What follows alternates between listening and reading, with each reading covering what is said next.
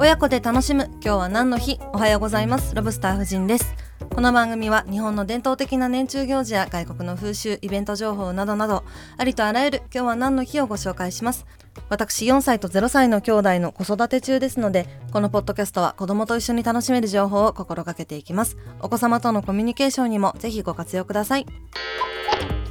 それでは本日3月12日は東大寺の主仁絵です。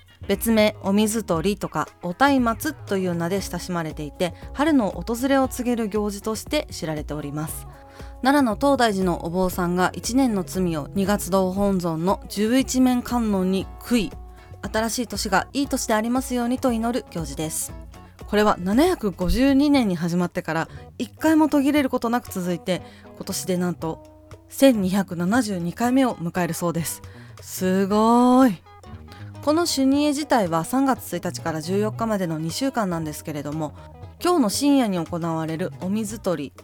これが有名なんですね。このお水取りはお坊さんが二月堂の下の岩から湧き出る神聖なる清水を汲んで、まあ、それを本尊にお供えするという作法なんですね。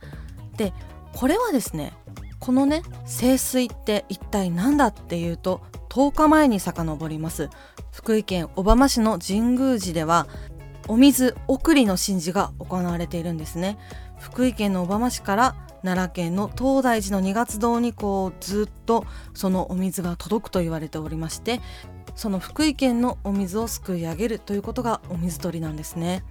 なかなか距離のあるね、えー、場所でそういう風な神事がねこう連携しているっていうのはとても不思議です。